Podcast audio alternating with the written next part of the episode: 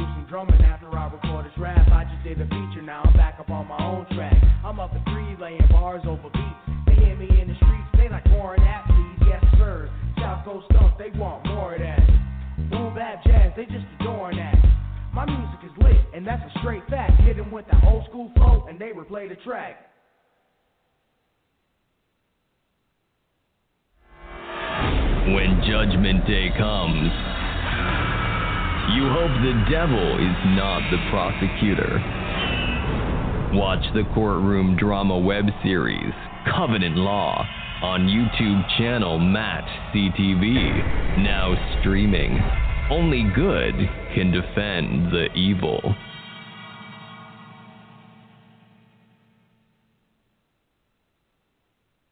All right. Welcome to the uh, the book reading of Land of the Black Squirrels with Mwalim, the jazz poet, and I'm Jonathan Coleman, aka some guy named Jay. The song you just heard was from the ZYG 808 Thumping, and I also had a cameo appearance in that as well. Um, we're going to bring them on, uh, Mwalim. If you're out there, if you're if you're if you've if you're streaming, uh, press one, so I'll know which number uh, so I could you know, just press press one. Okay, there he is. Mwalim. Evening, brother. How you doing? I'm doing well.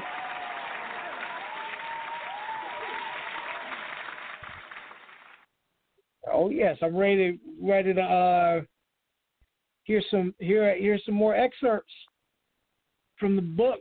All right. And share them all. Yeah. Now, right. uh, now for the. All right, all right. Uh, now for the new people that's uh, that's checking you out, um, you know, could you could you tell them a little bit about yourself and the book? Oh, certainly, certainly. Well, first, my name is Mwalim. I'm initially a playwright and storyteller. That is, in, in the literary form, I'm also a musician and composer. And uh, I have a novel called Land of the Black Squirrels, which is book one of a series called Bronx Bohème. And uh, Bronx Bohème actually began as a long form storytelling piece that I decided to translate to a novel. Originally, I was going to try to do it as a screenplay, but found it worked better as a novel, and then discovered it would actually work best as a novel series.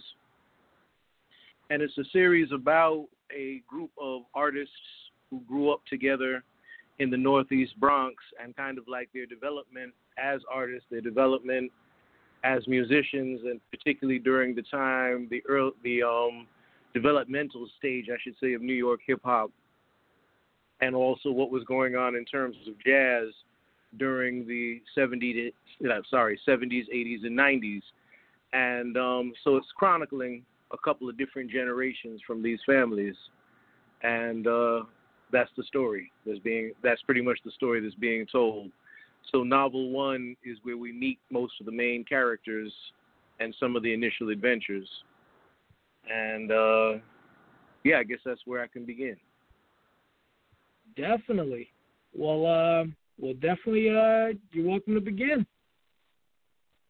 All right. Um. All right, I'm going to start us actually. Yeah, why not? Like you said from the beginning, let me start us with chapter one. All right. Chapter is called Oba's Dream. There's a place in between being asleep and awake where our minds are locked into everything that has ever existed or ever will exist. We can see the unseen and feel the intangible. As we drift back into consciousness and our eyes open, the world around us is just a series of patterns of swirling lights and colors and sounds. This is the place where artists dwell, even when they're in the conscious world.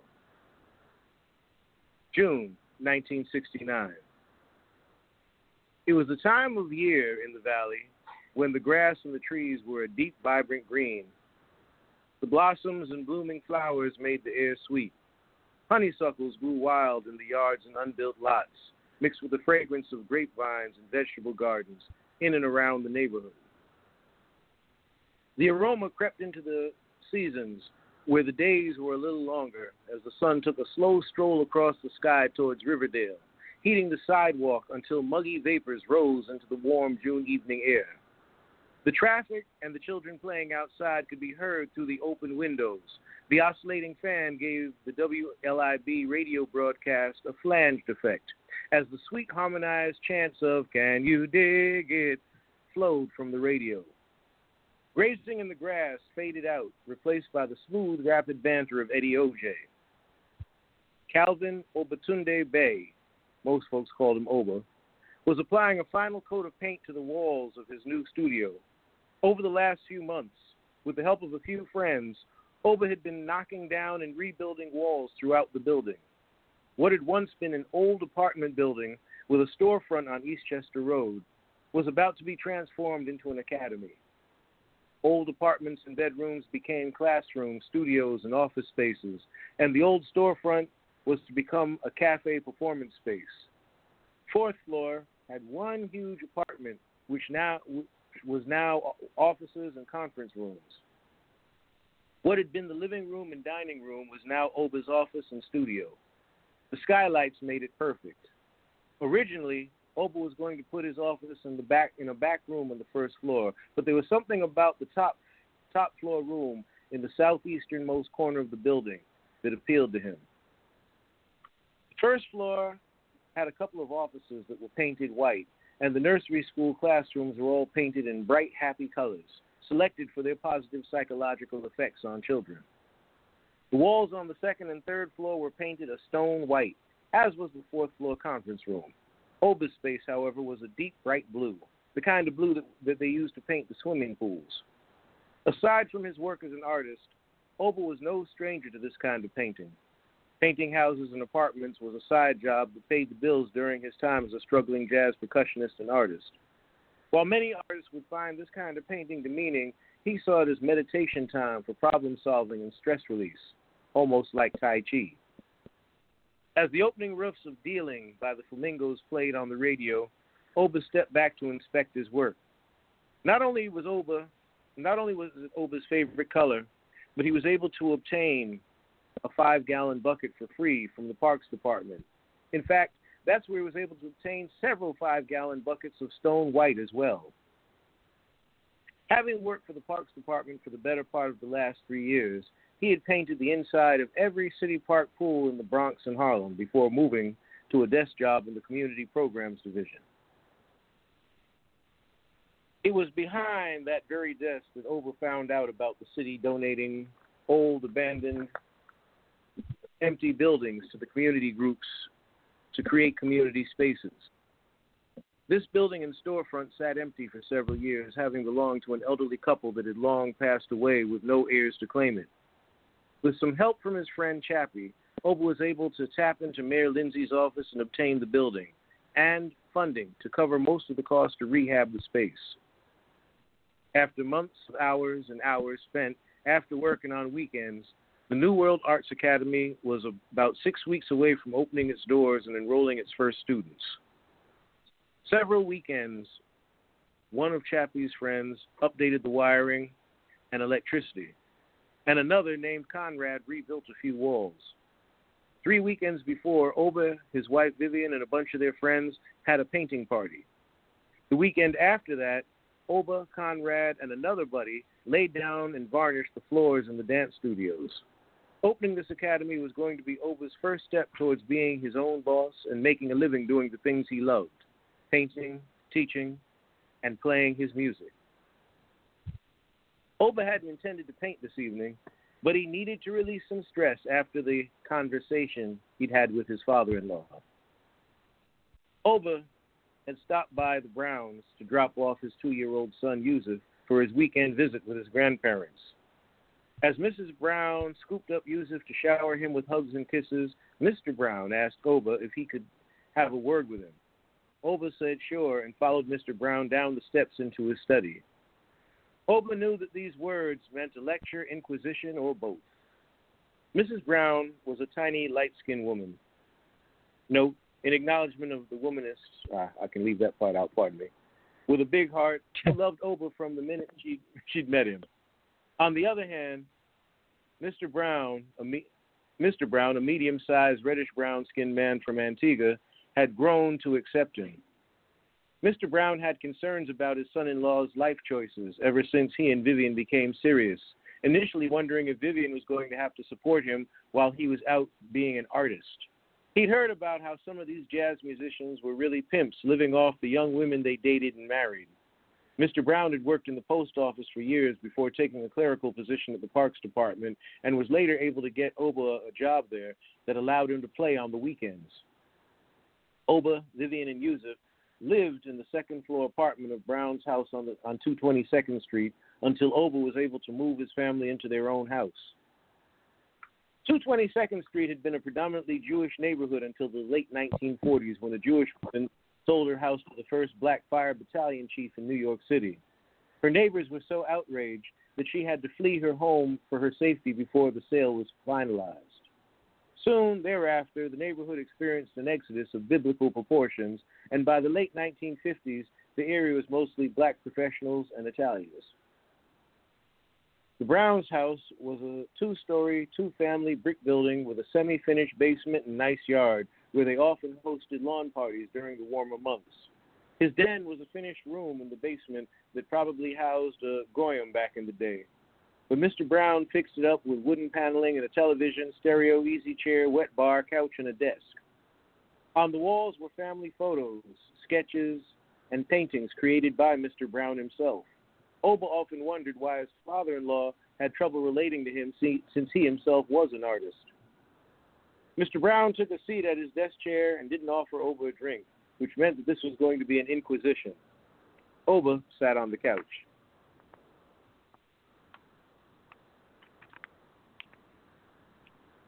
So, how's your project going? Mr. Brown asked dryly. It's coming together. The building is all set up. We now have to go through all of the inspections and the like. Chap, I mean, Marshall, is helping me get that together, replied Oba. Ah, Marshall, how is he? Doing well. When do you think you're going to be opening your uh, academy? In about six weeks. We'll be ready to start enrolling folks. Do you really think this is going to work? A community arts academy in this neighborhood. I have no reason to think it won't. Bronx House is going strong. Mr. Brown chuckled as he got up to fix himself a drink. He looked over his shoulder at Oba and held up the bottle of Myers as an offer of a drink. No thanks. So, Calvin, Mr. Brown refused to call him Oba. What about your job at the parks? I've already let them know that I'll be moving on in a few weeks.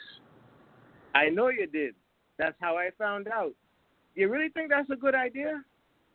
Well, the academy opens in a few weeks, and Vivian and the staff are set to handle the enrollment process.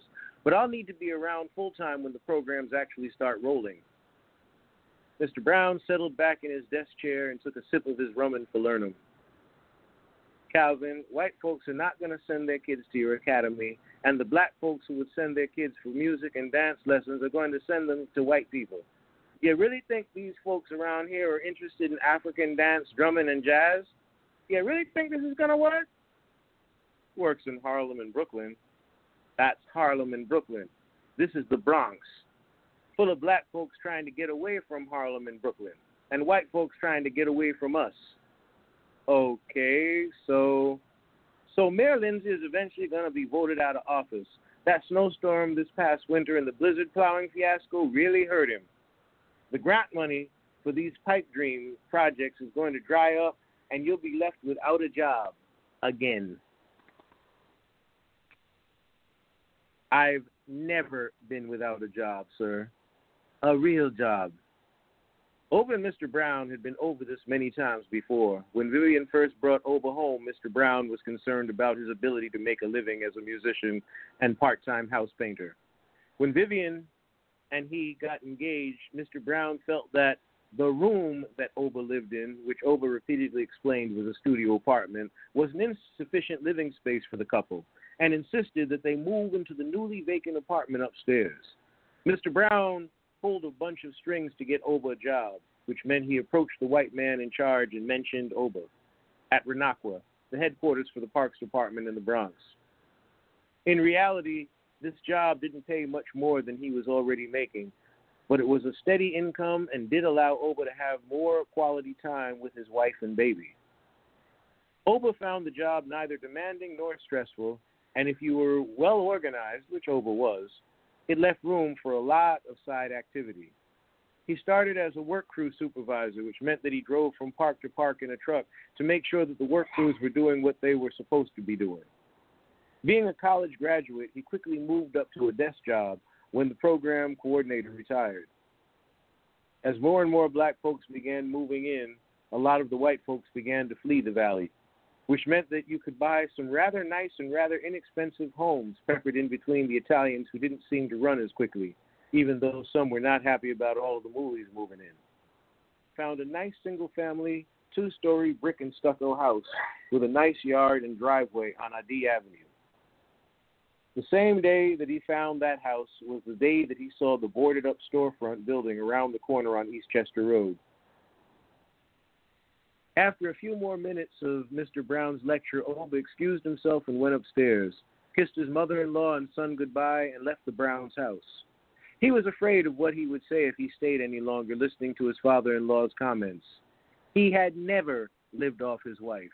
Vivian worked as a teacher at the preschool at St. Luke's Episcopal Church and never had to contribute her earnings to the household expenses. When they moved into the upstairs apartment in the Browns' house, he paid full rent, plus a security deposit, was never late with the rent, and still covered all the bills. in fact, the mortgage on his new house was about $75 a month less than what he was paying at the Browns. Yeah, painting the walls at the academy was a great release of his stress. going to the academy and painting the wall was a good idea.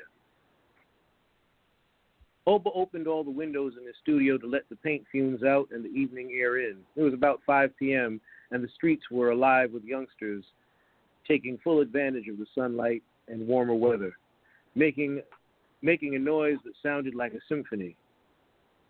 An hour earlier, Mr. Softee Trucks, with that familiar melody, rolled slowly through the neighborhoods, followed by the voices of children asking parents to throw down change for ice cream cones and popsicles. The springtime street soldiers now joined teenage boys who had been on the corner all winter and the young bloods that were now of age to hang out beyond the, beyond the playground or their front stoop.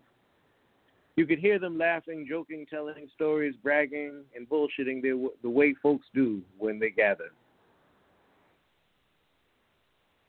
I'll take us a pause there.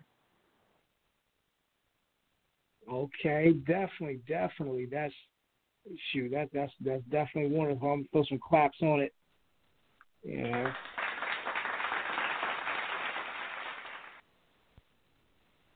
Oh yes, uh, we have Mwalim reading excerpts from Land of the Black Squirrels.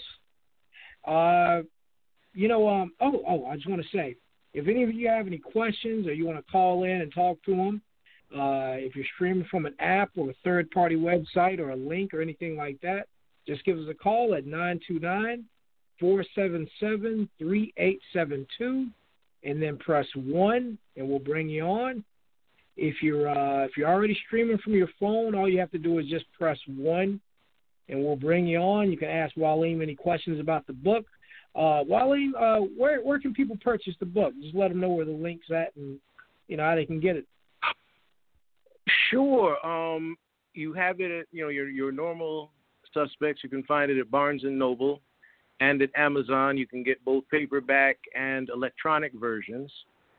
And um, if you go to my publisher's website, which is 30-3pages.com forward slash Bronx Bohème, you can order a signed copy um, through that, you know, through um, through the publisher and um, yeah, so it's basically available on all standard platforms.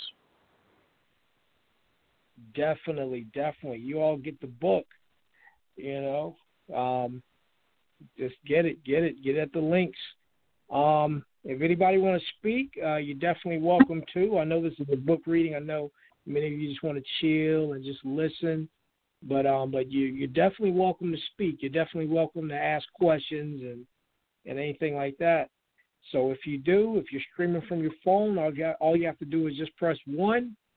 If you're uh, excuse me, if you are if you're streaming from an app or a third party website or a link or anything like that, just give us a call at 929 477 3872 and then press 1 and we'll bring you on. And you can talk to Mwalim yourself and ask him any questions about Land of the Black Squirrels this is definitely a, a very interesting book. You know, uh, very very creative. It, it's like you know, it just it just really pulls you in. Um, now, you know, before we uh, you know read some more, I, I actually have a question. I have have a few questions myself. Um, now, when writing the book, uh, well, not just well, I mean, well, I just, I just want to ask your your writing process in general. You know, you know, as mm-hmm. a playwright, do you do you is there a certain method like do you brainstorm ideas and then you piece it together or do you already have you already go into it with an idea of what you want to do or uh or do you come up with the idea and you work backwards? Like how do you how do you formulate how do you put your ideas to work? It's um it's funny you ask. It's really with writing for me becomes a series of thinking about what ifs or just sort of um I guess you could say not so much con- I wouldn't so much use the word conflict or if I use it it's more in the um literary sense it's just sort of like resolving things or thinking about things and the other piece that often comes particularly to me in writing. And I think a lot of this comes in terms of poetry. is trying to write things that deal with the senses, trying to cre- recreate how did something sound, how did it feel, how did it smell, how did it taste, um, and of course, what kind of emotion did it invoke, or what kind of thought or thought process or feeling did it create for you? And um, sometimes it's just a matter of recreating that. Like um, in the excerpt that I read, trying to recreate what did the Bronx feel like in early summer, in June? What are some of the familiar aspects of it? The Mr. Softee truck, the sound of people out on the street, the open windows, um, the smells in the air, the honeysuckle coming from the different yards and that kind of thing. These are some of the things that I, as a writer, try to recreate, and it's um, you know, because the, the thing is, in terms of writing, when you're writing scripts, it's dialogue. So there, you're trying to think of what are some of the conversations that took place. But when you're writing prose, now you're more so delving into, or I should say, you have the opportunity to actually delve into the mind and the thoughts of the character. In a play, you can't do that because you're sitting in, you know, your audience is sitting there and they're watching a play and they're only able to go by what they hear and what they witness. And if the characters sort of stopped and then started to tell you a story about themselves or their feelings, for example, um, like think about that scene with Oba painting. The visual is Oba is standing there painting a wall, but now we're able to go back into what led to him painting that wall. Why was he stressed out? Why was he upset? We can go back to that conversation that's in his mind. If we're just watching it on a screen, we won't know what that conversation was. We just know that he's standing there painting a wall. Mm-hmm. And Oh, you yeah, have to sure create other elements. So it, you know, it was that kind of exploration in the writing. Because, like I said, the original idea was to try to do this maybe as a screenplay or a long form, and it was like, no, that's that's going to be a little tricky to pull off. A novel might allow you to explore the experience and the language a little bit better. Oh yes, true indeed, true indeed. Because you know it's uh it's often like that. You know, uh some books are just you know either made to be just books or you know some movies are better. Like you know some movies made from books. Sometimes the book is better, sometimes the movie's better, sometimes the play is better.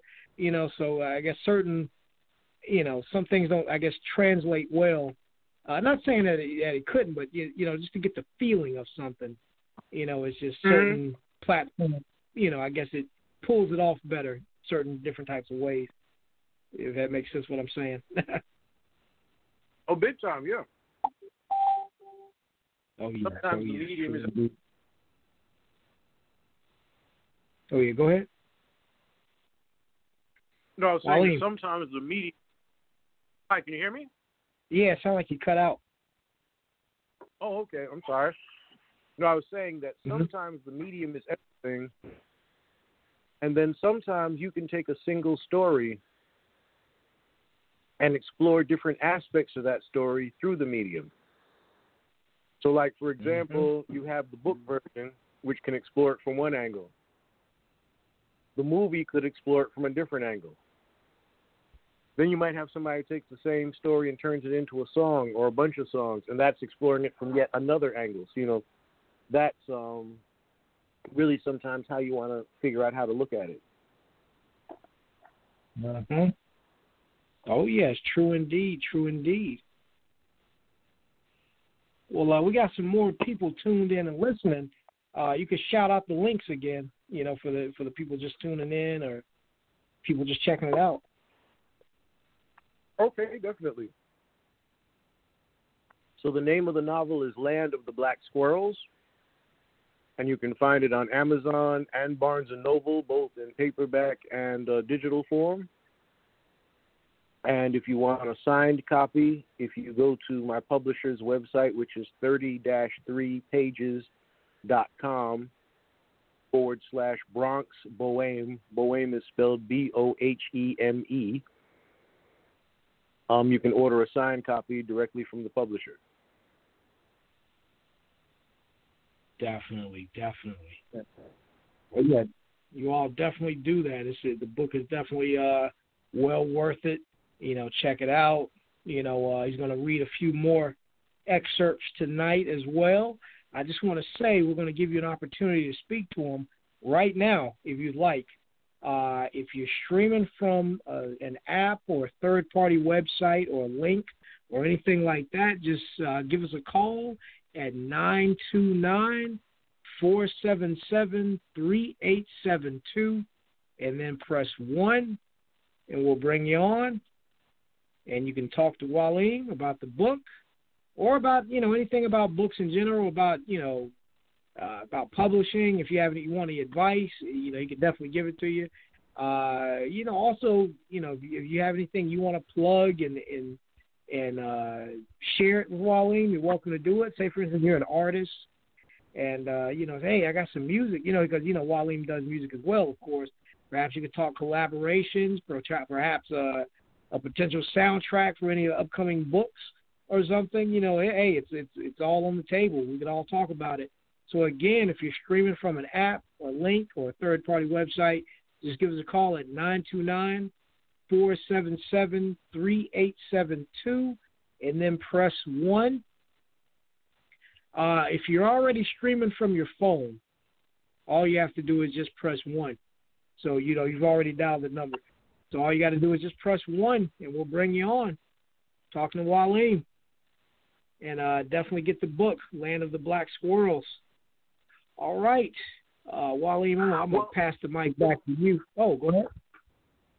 I was going to say, well, changing gears a little bit, I guess, for some of my writers out there listening right now. Um, one of the services that I've, um, well, as, as you know, Jay, we just opened a recording studio and a production mm-hmm. house called Poly Studios.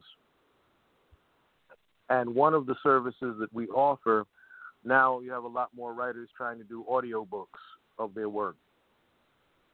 And one of the services that we offer is that if you are trying to do um, an audio recording, and a lot of people are trying to do it themselves on their computer, you, you know, using some of the free download stuff, either GarageBand, Audacity, or what have you. What we do is we can edit and master the recording so that it actually gets accepted by the various download services because audiobooks um, there's a particular standard for the level of the recording, the quality of the recording, and a lot of those things. And sometimes it's a matter of, you know, we've had people send us books where they did the entire recording on like their iPhone or what have you, and we were able to take the iPhone recording and actually turn it into a um, signal that was acceptable for um, release. So we can help you get your audiobook finished and processed. And uh, we do the same thing. You have some people who have podcasts that they're trying to put the podcast together, need that edited. We do things like that for them also. And the same thing for the singers, songwriters, musicians, and home producers out there. You have a lot of people now who, um, you know, we're a full function recording studio, but we also know that you have a lot of people who have home recording, home recording capabilities and we're able to take sometimes those home recordings and mix them and master them, or sometimes the person mixes them themselves, and we master it so that it meets the standards that can actually get on Spotify and iTunes and the various forms. Because you know there are little things that they don't tell you when it comes to be you know um do it yourself recording that there still are professional standards that you have to meet or exceed at the very basis. So, you know, we're trying to be that bridge for a lot of your independent artists who are trying to compete with the major labels and the sound coming out of the major labels, and we can maybe help you get there.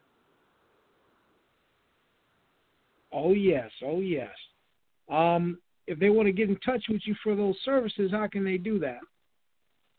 Oh, okay. If you hit up the website polyphonicstudios.com, we have a contact page on there. You can hit us with an email um, through the contact page. Phone number is on there. We also have order forms for remote services. So if you have you know you have tracks that you want mastered, you can go on there and order the services, and um, we'll then connect with you and connect everything. Have stuff that you want mixed, we can do you know um, we can do all that remotely using Dropbox and WeTransfer and Google Drives. So um, yeah, just hit up polyphonicstudios.com and you know definitely check def- it out. Look. up. Yeah, definitely check it out. Uh, and I also want to say that they, we're also uh, Polyphonic Studios also listed in Blacktopia, the Blacktopia mobile app and blacktopia.org. So, you know, let's let's all support each other. Let's keep that ecosystem flowing. Oh, big time, big time. Uh, oh, and yes. wanted to say that one one of our clients we're very proud to work with. Uh, you know, making connect the radio show, making connections with Ali and Shay. We um, did the theme song for that show out of our studio. Yes, yes. And uh, Ali and Shay are also proud members of Blacktopia as well. And, uh, you know, they're connected to us. Making connections is, is connected to uh, a lot of the things I do. Um, you know, you, you'll you'll hear some of the guests that are on my shows on their shows and vice versa. So, you know, we all we all help each other out. So definitely check out making connections with Ali and Shay and that that theme song from the group, you know, the Groovalatos that, that that was bumping, thumping, just like the ZYG 808's new single. Oh yeah, and Thumpin' was actually the first official release out of our studio. Ah, that that was um because you know ZYG um is a producer and engineer out of Polyphonic Studios. So yeah. Definitely, definitely. Yeah, that's good to hear. You know, and, I, and like I said, we played the ZYG 808 single thumping at the beginning of this uh, broadcast. So if you've missed it, go back and check it out when we do a replay, or it'll be on iTunes later. You can check it out. The song is is definitely thumping.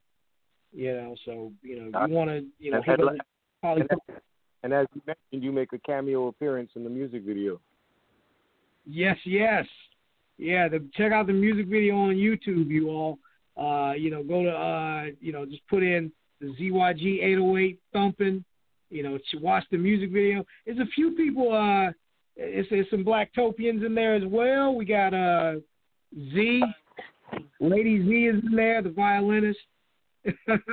um, we got stand-up comedian Laquita Johnson, who's also a, a Yeah. cast member on Yesterday Night. Yes, yes, who's also a cast member on Yesterday Night Tape. She's on there. Uh, uh, Darren Walker, who's a writer on Yesterday Night Tape, he's in the video. Uh, uh, Jorge Promotions, I saw him in there. Uh, Yeah. Tar- Tarji Tarji Lewis, TML, who's also a Blacktopian. She's in there. Ah. Yes, yes. So you all, yeah, check out the video. Definitely. We also got a caller. Let's go ahead and bring on a caller. Oh, what? what go ahead, Wally. I was gonna say I actually made a, a an appearance in there as well. I'm, I'm buried in the in the foray. But yeah. yes, definitely, definitely. You all check check us all out in the video. All right, let's go ahead and take this first call. Caller in the two one three two one eight. You're on the air. Who is this? Hey, how how are you? I'm doing well. How's it going? Good, good. Um, my name is Samuel Leon. I'm a pop artist and an A and R. Um, pretty much I was told to call in, Yeah. uh, you know, potentially um try to make you know a connection with the author as far as um potentially having like some of my music played in the books or whatever. Oh yeah, Samuel. He's also. Uh, thank you for calling. I just want to say, Samuel. He's also a member of Blacktopia as well. You know, uh, yeah, Samuel. He's a pop pop artist, and um, yeah, he yeah, he's a great dude. Uh, you all check out his music. Uh, Mwalim, you know what? Hey, you know what, Samuel? Uh, I'll let you and Mwalim talk it out. All right, all right, that's great. Yeah. Hey, brother, how are you doing? Hey, brother, I'm doing great. Um, like I said, I just just was referred. I I think um Mr. Coleman, he actually was like, you know, I should, Yeah, should hit you Coleman. out. I was kind of nervous, you know, because I was like, well, I was like, they on the air, but I see that y'all set aside like a time for people to call in. So I was like, okay, it wouldn't be in poor taste, but I'm I'm definitely glad I called now. Yes, oh, yeah. yes. Oh, yeah, no. But but in in regard in regard to your music, definitely I'd love to check some of that out. Um, we have my well, I should say the ZYG actually has a weekly podcast. And in fact, it's it's it probably just went live. It just went live the same time we went on the air. But he has a podcast called The Cipher, where he particularly tries to highlight um, independent artists. So you know, definitely I know he would want to check out what you're doing. You know, primarily what he's working with is hip hop, but he's been expanding to more pop R and B type Got stuff you. included as well. what a what a beauty of it is like being that I am pop, it I don't really have a genre. It pans in to other genres. I got certain music that I'm rapping on. I I play instruments. You know, I play the acoustic guitar, the banjo, accordion, wow. all sorts of things. And then you, my artists on my label, like uh, we're very diverse. I got uh, one artist from Nigeria. He does Afrobeat and pop music. Then I have another artist who's um from the outskirts of my hometown, Burgaw, North Carolina. I'm from Wilmington, North Carolina. But um Okay. she my female artist, she does hip hop. You know. So Mhm. and then I do everything. pretty much. Nice, nice. Okay. Now, I mean, we would love to check all of that out. You know, quite honestly, and then um, switch- wherever I mean, it, pretty much um, all of our music on are on all platforms, whether it's streaming or for purchase. Um, long all I just got to do is pretty much give you the names. You know, uh, free. They can you can stream it. You can look us up on YouTube, Tidal, Google Play, wherever. We're, we're literally everywhere. Also, um, we're ver- verified on Spotify. Um, and also, I have all of us. We have an official artist page on YouTube. Oh, excellent. All right. So no, I um, definitely want to get those links from you. And incidentally, if you ever need post production work, we do that. Ma- you know, Okay. mastering, editing. You know, mastering, editing. Even if you need something mixed, we um, Polyphonic Studios, we do that. We, you know, particularly opened, especially for independent labels, independent artists, um, as a resource. you. So That's great. That's great to know. Um, like I said, uh, you'll you know you'll you'll hear as well too with with the links that as far as the music quality, it, it's it's definitely par. You know, but um, Oh, yeah. I'm definitely uh, you know open to that. I'm glad because you can you know you can you you can never have too many resources. That's something good to know. Definitely. Oh yeah. Oh, yeah, and, and as labels grow, sometimes you need more outlets to get your stuff out. You know, or get your stuff. Exactly, because or- like you know, especially being indie, because yes, you know, especially being indie, indie because like I said, resources are so limited. It's just me, you know. I it's I'm I'm Mhm. the the A and R's, and I'm doing so many things, you know. So it for me to outsource, it takes a it takes a lot of you The know pressure off. pressure off of me. Yeah, because I, I work very, very hard. My artists will tell you, like I work very, very hard for my artists. You know, All right. and we I'm- we've I accomplished. might be. I, I, if you like, I you know off air that we could connect and chat because one of the things that I found, I've I I ran a label. I still run the label, but I've had a label now for um going on 30 years, and wow, I'm learning yeah, that definitely. I'm learning like, that I'm, I'm, I'm well. I'm I'm learning that the you know exactly as you're talking about the strengths. My strength is production and post production, and somebody who can actually do the A and R can do that side of the artist development. I've been trying to work more with the people like that, the people who understand the promotion and so forth. Because as you said, it's a lot of pressure to fall on one person, and you know sometimes it becomes a kind of a one man or a two man operation. And I think the more of us who connect and start working together and playing to our strengths, um, I think that's gonna that's gonna change the game for all of us.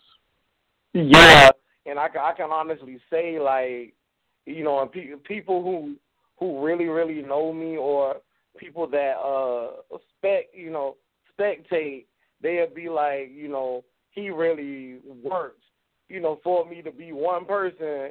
I do Mm-hmm. things, I accomplish things that teams of people do. You know, Yeah. you know, it, it's just me and the Most High, but we I, we get it done. You know, I we we can exchange links. We can exchange links on artists that we've worked with, where we were the one man show, and and you know it sounds like it sounds like we have a similar story to tell. Yeah, yeah. Well, that that's great because you know um, I, that I would love you know that insight. It very well could be what, what I need because you know the the thing about it is I never I never really envisioned being an A and R. It was kind of like something that kind of happened upon me because I know that as far as as far as being a I'm a, a musician producer and an artist first, A and R knew in in that order. So it's like I was like, you know, I I was like, well, first I was like, I'll probably I'm not gonna have enough time to invest into other people's careers because you know I, I got my own, and then mm-hmm. I'm very I'm very selective about the the kind of music and the kind of product that I admit is not it's not just about money for me. You know, I I can't just I'm not going to hop for every dollar or compromise my creeds and morals for j- whatever that's selling. Yeah, yeah. No, definitely. So yeah, so that so that so that's why I was like, well, I don't know if I could be a be a A and R. You know, I, I'm more I, like I said, I'm more passionate passionate than a businessman, but it's worked out. Like I um as far as my my artists that I do, man, is their music is great. You know, all our music is is really pretty much rich and acculturated and positive for the most part. So and that you know that's that's what I I go for. You know, I can't tell an artist how to tell their story, but as like I said, as long as it's in a positive direction, I can work with it. All right. Yeah. Yeah. No. So definitely, you know, um, after the show, definitely let us connect and, and stay in touch and see how we can see how we can make each other grow. Okay, okay. Well, um, for on air for record, my my name is Samueli S A M U E L I. Last name Leon L E O N. Okay. That that name is pretty Googleable. I'm on everything. I'm the only one on the planet with my artist name. Also, too, um, you know, on on air is my number two one three two one eight one eight three three. So yeah, you know, um, I definitely look forward forward to chopping it up with you and building something. Yeah, man. Yeah, man. Definitely. Oh, you know, yeah, definitely Sam- let's make that happen.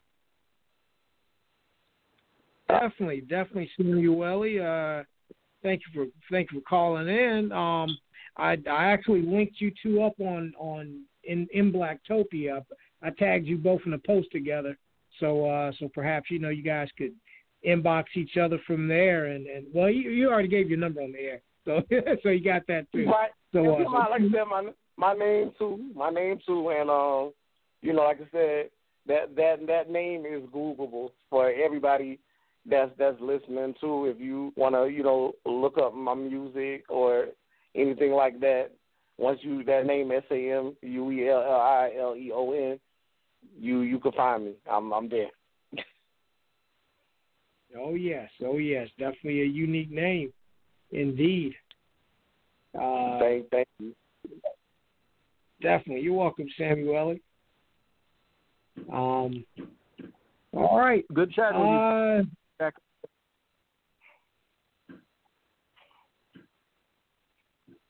oh yeah, no doubt, no doubt.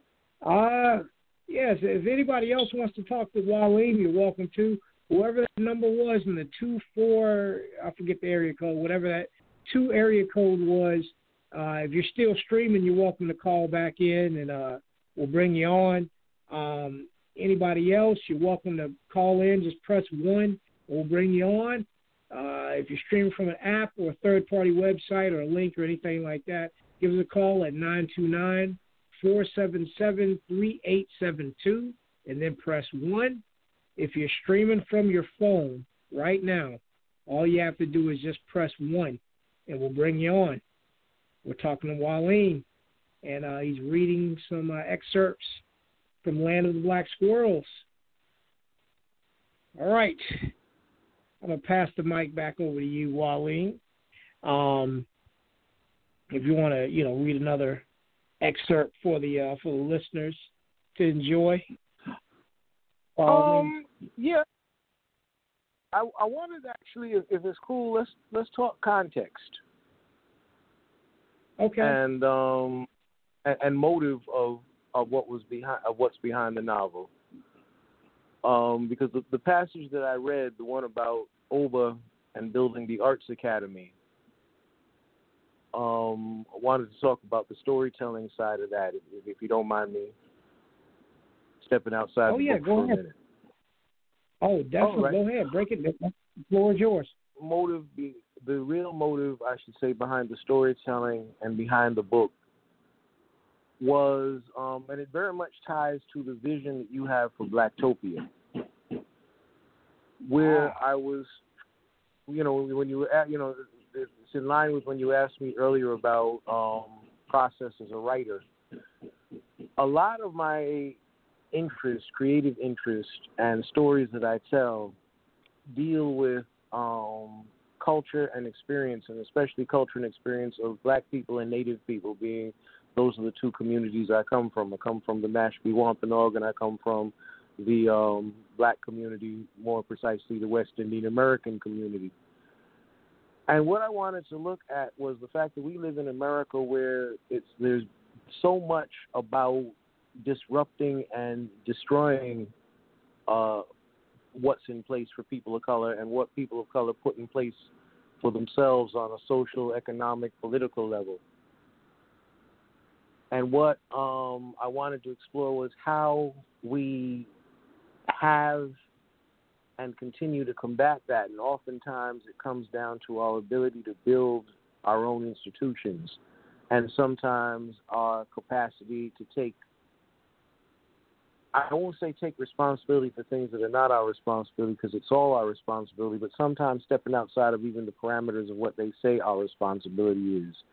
You know, um, when we look, for example, at teaching and we think of teaching in terms of the profession and we think of teaching in terms of school, and we don't think of teaching in terms of these are oftentimes mentors and these are people who sometimes become sort of a bridge they they become almost surrogate parents, our teachers. You know, our true community teachers and our true institutions, those things within our community. You know, initially what we had as institutions within the black community were limited to um, the church and um, depending on how far we went, it would be the church and sometimes our fraternal organizations, be it the Elks, the Masons, um, the you know the, the very the uh, various historically black Greek letter organizations, that kind of thing. Those become our institutions, and you know when we also had the point during segregation where we had to we had to have our own businesses, we had to have our own stores, we had to have our own insurance companies, we had to have our own schools. Um, in many ways, losing those things have sort of disrupted our ability to function because we don't have our own businesses. We now are dependent on the you know we're dependent on the white majority for a lot of what we need to become dependent because we give up our independence. So a lot of the exploration of this book were, you know, seem to be about black people regaining or trying to regain some semblance of independence economically or socially. So, with this scene of Oba building this arts academy, this is in fact an artist trying to take control of the medium of art. Because you know as an artist people don't realize this but a natural piece of growing as an artist is teaching. Because we you know as an artist we grow by teaching our craft to somebody else. We you know we don't realize this but that is part of the practice.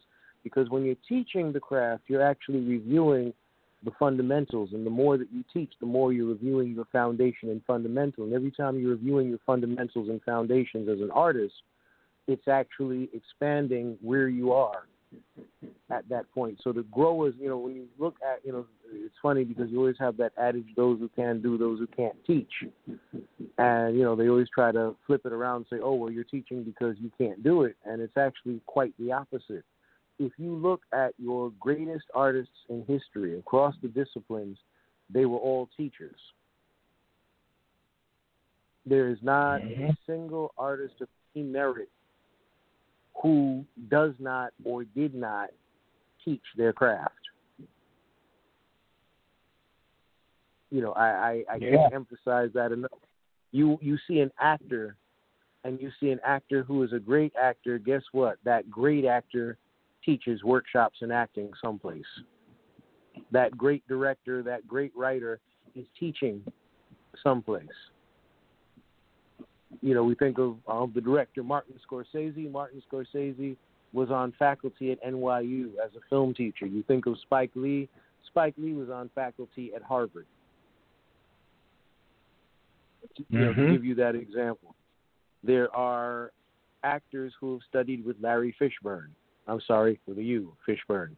Um, but you know, so that so all of these things were somewhat, um, I would say, the ideas or the inspiration or the nuclear, the what ifs that came to mind because, you know, honestly, there is no four-story building on Eastchester Road near Adee Avenue. The address that where the New World Arts Academy takes place is actually a vacant lot.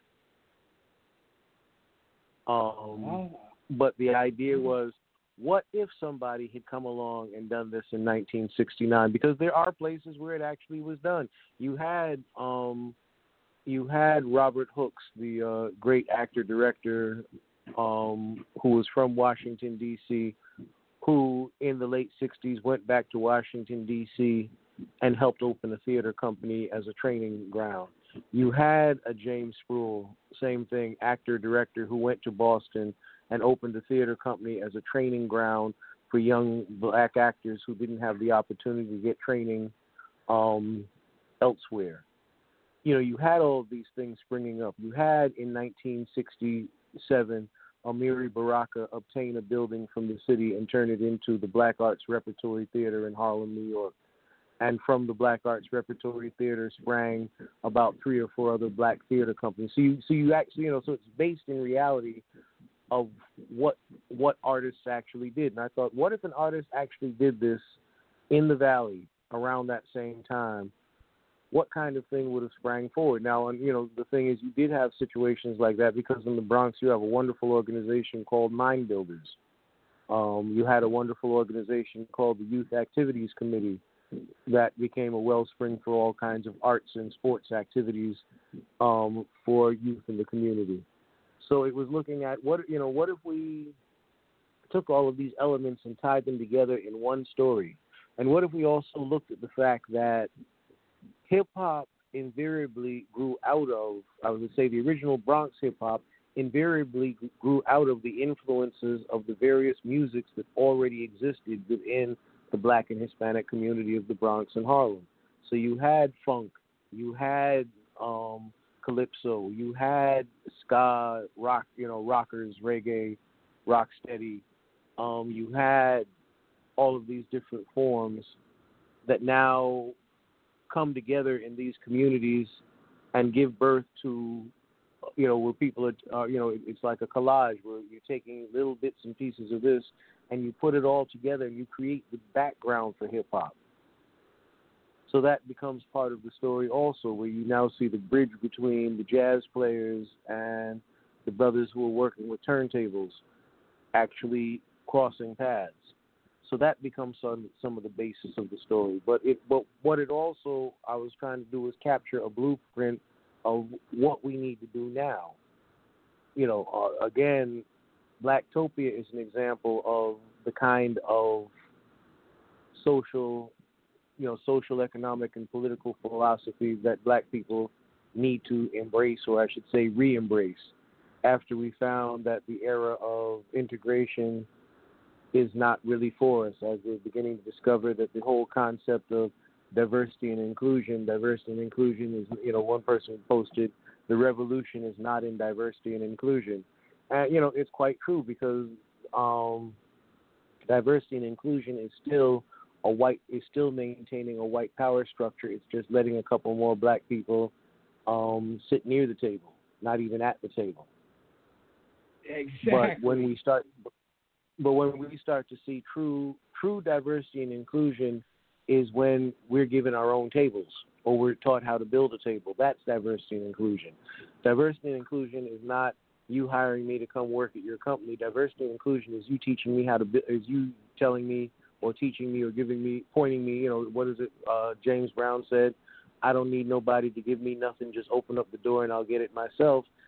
That's that's where we need to be, and you know that's yeah. really the um, that that's really the social the social philosophy behind Land of the Black Squirrels and behind the entire Bronx Bohème series is re-embracing that, re-embracing and reaffirming the entire concept of do for self. Exactly. I love it. Yes. Yes. You know, like you said, that's what Blacktopia is all about. You know, not uh trying to play in the white man's sandbox, but uh creating our own sandbox, you know? Exactly. Exactly. And you know that that was um that was behind even the concept of um building of building building polyphonic studios was why are we going and paying him for a studio? And why are we paying him 10 times as much for a studio? And why are we not coming out with a decent product? Why is our music disregarded? You know why is it seen as secondary? Why can't we have a studio where they actually specialize in the various sounds that come out of our community. Because you know we the thing with um poly you know going back with polyphonic polyphonic is a house that that we have people who specialize in jazz in hip hop in R and B in classic soul in acoustic forms and alternative forms. Um you know we have an entire construct built around black rock that you know and people wonder what is you know when I say black rock I'm talking about funkadelic um, if we reach back to the 60s, 70s, Funkadelic, if we come a little further into the 90s, we're talking about Living Colour, and we're talking about the bands that you know expand, um, out, you know, or I should say, grow out of 24/7 Spyz, for example, um, Fishbone. There, you know, there's this whole element of black music that um, people just sort of look at and push to the side. And what you know what happens now when you have a studio that's built that actually has a regard and respect for the aesthetics of this music? Because you know um a, a funny a funny piece that a lot of people don't realize hip hop had to be produced in studios that had experiences dealing with punk rock because sonically that was the closest form of music to the raw sound that hip hop had that still required a certain sound quality. Now, what happens if you have what happens when you start to have engineers who understand punk rock but also have a complete and total regard for hip hop? Now you've got new possibilities. Comes from that yeah. exact same philosophy of when we do for self. Exactly, exactly. Yeah. Oh yes, oh yes. This, this is man. I don't, I, I, I don't even know. I mean, you know, you, everything that needs to be said, you're saying it. You know. All right, all right, brother. Well, thank you, but but you know that, that when I when I want when I talk about the context of the novel or what's the thought process behind the novel or the series, that is you know particularly one of the big things that oftentimes goes unsaid, and I realize no, I actually do have to articulate that for people to catch it properly. Exactly, exactly. Yeah, I mean, you know, I'm glad you broke that down. You know, because uh, you know sometimes I believe when people are reading, you know, they well I didn't say when they're just reading, but sometimes you know a lot of people don't catch the uh, catch the the depthness, the de- you know the catch you know the uh, a lot of the uh, I'm saying uh, I need to be saying some words. um, the the meanings underneath the surface, you know. Uh huh. Uh huh. You know, especially. It's the, uh, it's, oh, I'm, I'm sorry, the, uh, I was going to say that that that's kind of the nature of storytelling. Is it, the um is allegory. I is, Mhm. was the word I was searching for before, but but that is the element of allegory where it's sort of like the story behind the story. Exactly. Exactly. For everyone listening, you know, definitely, definitely get the book and and and just let it sink in. Let it sink in when you read it. You know. You know, definitely look for it. Look for the uh the the meaning within the story. that is you know that is where we that is where we try to pull it and that's also um one of the things that they tried to erase from you know and, and it's a fundamental of black storytelling but you know but the powers that be this is one of the things they try to erase it's a natural tendency for our stories to actually have a moral or to actually have a purpose we don't tell stories just to tell stories you know, we we don't we don't do storytelling for storytelling's sake. Our stories are actually supposed to have some enlightening element to them. Oh yeah. You know, oh this, yes. this and th- this is all you know. This has always been the case with our stories. You know, whether we're talking about the Brer Rabbit stories that come from the um, 19th century, and you know, the thing is, the Brer Rabbit stories were actually allegories about runaway slaves and about those who helped. You know, Harriet Tubman was basically Brer Rabbit, Mhm. but you know that sort of connection, and you know that. But what's unfortunately happened is um, how you know how they have taken us to just basically our stories then just sort of become ridiculous whatevers. Yeah. Unfortunately. Yeah.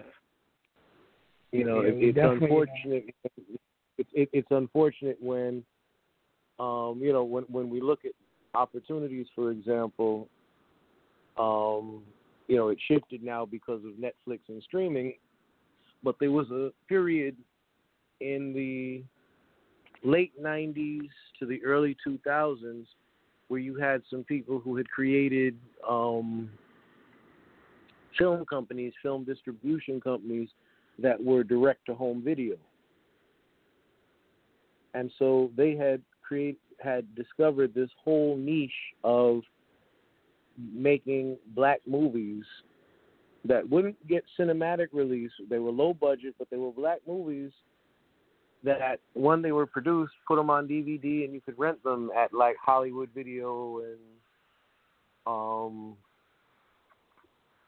home, you know, the various home video rental places, and even initially, initially, if you remember, bless you, Redbox and Netflix. If you remember, they originally were sort of like rental DVD rental services.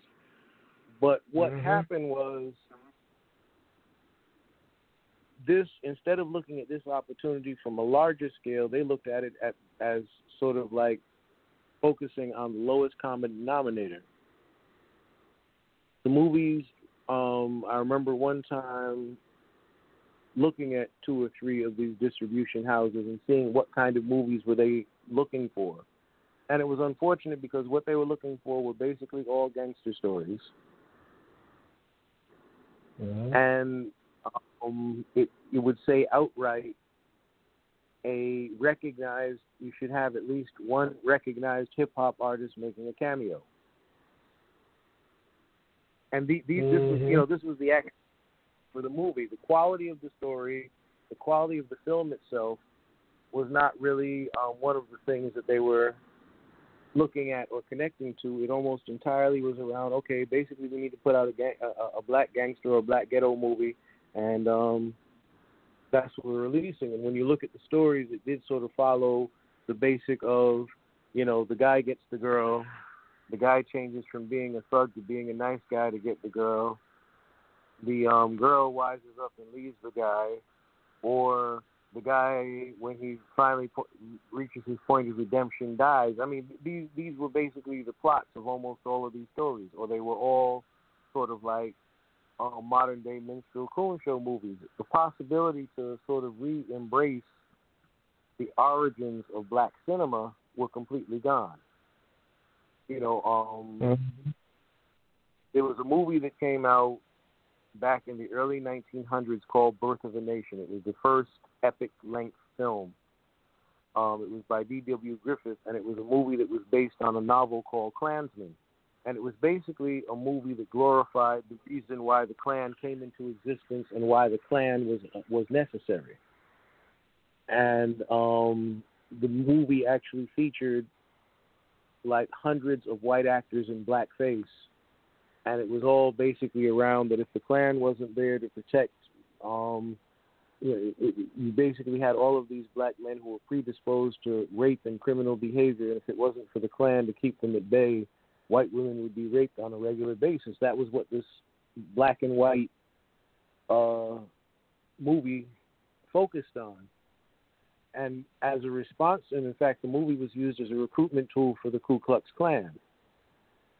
Well, as a reaction to this movie, you had a a novelist by the name of Oscar Micheaux, who was a black man who was writing and publishing and selling his own novels. He was actually selling them door to door. He took one of his novels and actually, completely with his own funding, produced a movie around the novel called The Settler, and um, started traveling this movie around the country uh, at this point, movie theaters would have something called a midnight ramble, which was midnight would be the only time a lot of theaters would let black people into the movie house. So he would drive from city to city and he would show his movie at midnight rambles, and this, of course, became the birth of American black cinema. Was Oscar Micheaux and also these two brothers out of um, Illinois called the, the um, Johnson brothers. These were black people who were making movies for black audiences and actually directly taking them to black audiences. From the success of their movies, this is where Hollywood then decided, okay, so we need to start making movies with black people in them that black people can see. So that's what, but of course, their movies were incredibly racist, incredibly stereotypical, but they featured black people and you know we were so hungry and starving to see ourselves that we would go to the movies and see things like Green Pastures and Cabin in the Sky and Stormy Weather and you know any number of other you know um degrading films is the best way I could put it. But reaching back to that spirit of the Oscar Micheaux that's where we that was that was the opportunity that got missed with the home video movement. This could have been the opportunity to actually release films that showed black people in a different light and actually Mhm. told our stories. Oh yes, oh yes. Oh yes, you're totally right. Yeah, I'm I'm glad you're speaking on all this tonight. Oh as yeah. well. Oh yeah. Just, um, just just wanted to, li- like I said, sort of go into the philosophy behind a novel like this. Um, the various, you know, and, and within the book, the various explorations. The fact that um, we are a spiritual people. That you look at, yes, Christianity is something that has become part of our larger picture. But then look at how, you know, for example, look at Islam and the way that Islam was, if you will, reconstructed in a manner of speaking to meet the needs of black people in America. When you look at the Nation of Islam, you look at the Five Percent Nation, you look at the um, Moorish Temple, and you look at how all of these were sort of like reconstructions to sort of reinstate our sense of identity and our sense of dignity because of the way that um, Christianity, as Christianity originated as an African religion, however, the way that Christianity was co opted and then used as a tool of colonization. And so the Christianity, the forms of Christianity that get embraced oftentimes or that we grew up with are the forms that were actually used to colonize and enslave us. But then when we start to reconfigure Christianity into a sort of liberationist construct, the fact that, okay, so let's look at that. Let's look at the religions that we had before we were introduced to Christianity. Let's look at Yoruba. Let's look at Vodun.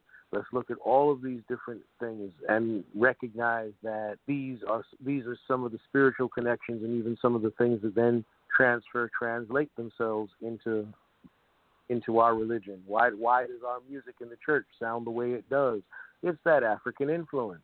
It's that spiritual influence of the music. That's why it has that beat. That's why it has those harmonies. That's why it has those melodies.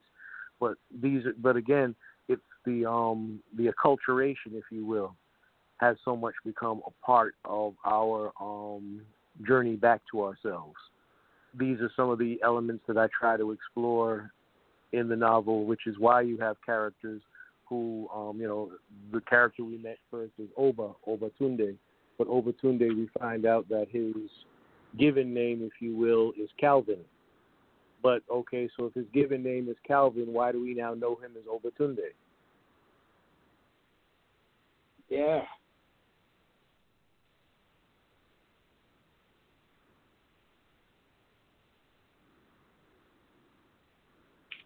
I don't know.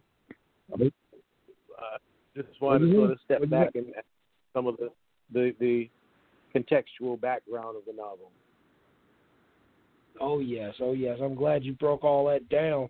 Um, yeah, yeah. I mean, it's just you know, it's just so much to think about, so much to, to take in. You know, uh, I also want to say too that um, well, actually, before I even say that, um, if if we have anybody else that wants to speak to Mwalim, you're welcome to. You, you know, he's breaking down a lot of great things.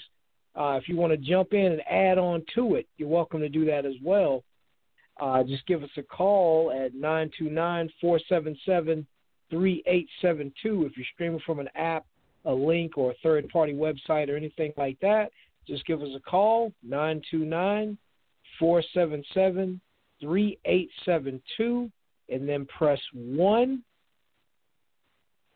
and we'll bring you on. Uh, also, if you're streaming from your phone already, all you have to do is just press 1. We're talking to Mwalim.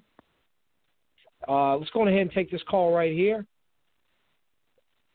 Caller in the 828 449. You're on the air. Who is this? Hey, Jonathan. This is Allie. Allie, how you doing? Hey, I'm good. How are you? Hey, Marlene. Hey, Ali, how you doing, my dear? I'm good. I'm good. I just been listening. I haven't heard all of it, but um when I clicked in, I just like the way you break down stuff. I mean, I listened uh last night to you and your son. That was cool too. But I just like the way you break down stuff and the meaning behind like the book and the fact that stories that black people tell were not just for no reason. They have meaning and we told it, and we're supposed to pass it down to the next generation to tell, and so we wouldn't forget. And so I just I've been enjoying what I have heard. Oh, cool! Thank you so much. And yeah, and of course I have to give you a shout out because you make all my music for my radio shows, and so you made our theme, and then for the next thing that I have coming out. So I really appreciate everything, and all your support. So I absolutely had to jump on and just say I appreciate everything you do and um enjoying your readings and your you and your son are too funny together. I enjoyed that last night. Oh, cool! Thank you, thank you. Yeah, we and that the with with he and I, that really is us. That's just kind of how we are. So it, it was more it was more like y'all y'all got a chance to glimpse into our real world conversations and whatnot. But I, I also wanted to say, you know, thank you so much for the opportunities you present for so many, you know, in, independent business people, artists, um, community people, community leaders with the broadcast that you have, where you're bringing a lot of this to light and bringing exposure to folks who otherwise would be unseen or unknown. So you know, recognizing the very important work you do with with your broadcasts and programs. So you know, I have to say thank you. Oh, well, thank you so much, and you are very welcome. Welcome anytime. All right. Well, thank you. Thank you. Definitely. Thank well, you, Jay, Allie. that's all. I And just uh, want to in. What'd you say? You broke out. What was that? No, I was just saying thanks, Jay. I just wanted to pop in and just say hello to both of you. I appreciate the connection that you make in our show as well. Definitely, definitely. And uh, you know, Mwalim uh, mentioned you earlier in the program. You know, like you said about about doing the uh, the theme song for making connections. You know, you, you talked about that. Ah, yes, Well- yes, yes. It's awesome. Love it. But you're also gonna love what's coming next. I haven't launched it yet, but I'll let you know when, when it's coming out. Definitely, certainly looking forward to it. All right, All right. Well, I don't want to hold you up. I just wanted to jump on and say hello. definitely. Thank you, Oh, well, thank, thank you, you. Allie. Thank you. Thank you. Oh, always beautiful to hear from you. So thank you. You're welcome.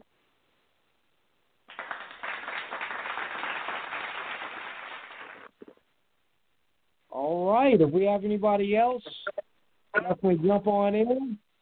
Uh, just give us a call nine two nine four seven seven three eight seven two, and then press one. Uh, actually, you know what? Um, I, I think everybody else wants to be quiet tonight, Mwalim. Uh, but we do have a, a good amount of people listening. There's people that jumped on the uh, the comment section in the Blacktopia group that uh they said they one of them said they had a little trouble with the link uh purchasing the book. So I, I don't know. I might have I might have put the wrong. I I I, I try double check everything. I might have put the wrong URL or something like that. So uh if you can give uh give her the right URL so she can go ahead and purchase a signed copy, uh that'll definitely work. I will throw that right up on the chat actually right now. Um, Definitely, definitely. And I'll just post it on the uh, link because I, I tagged you on the in the post. Okay, you probably see it. okay. Um, Yeah, yeah. yeah, definitely.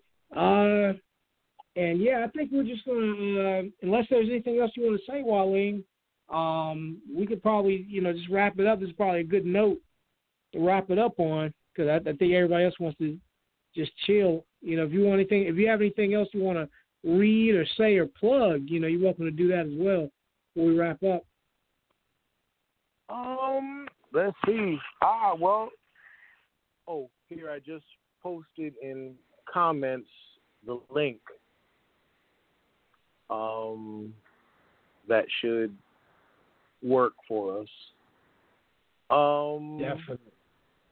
Well, but the other thing I, I, I wanted to uh, tell people to definitely tune into or keep posted on is uh, 33 pages the publisher that released my book, is going to start doing a series of dialogues, and this might actually be something um, in terms of Blacktopia we might want to consider collaborating on. But doing a series of um, Zoom-based dialogues, sort of like town meetings, around topics affecting Black people, and in particular, we wanted to reach out to and address our Black professionals, our doctors, lawyers, business people, um, accountants, etc.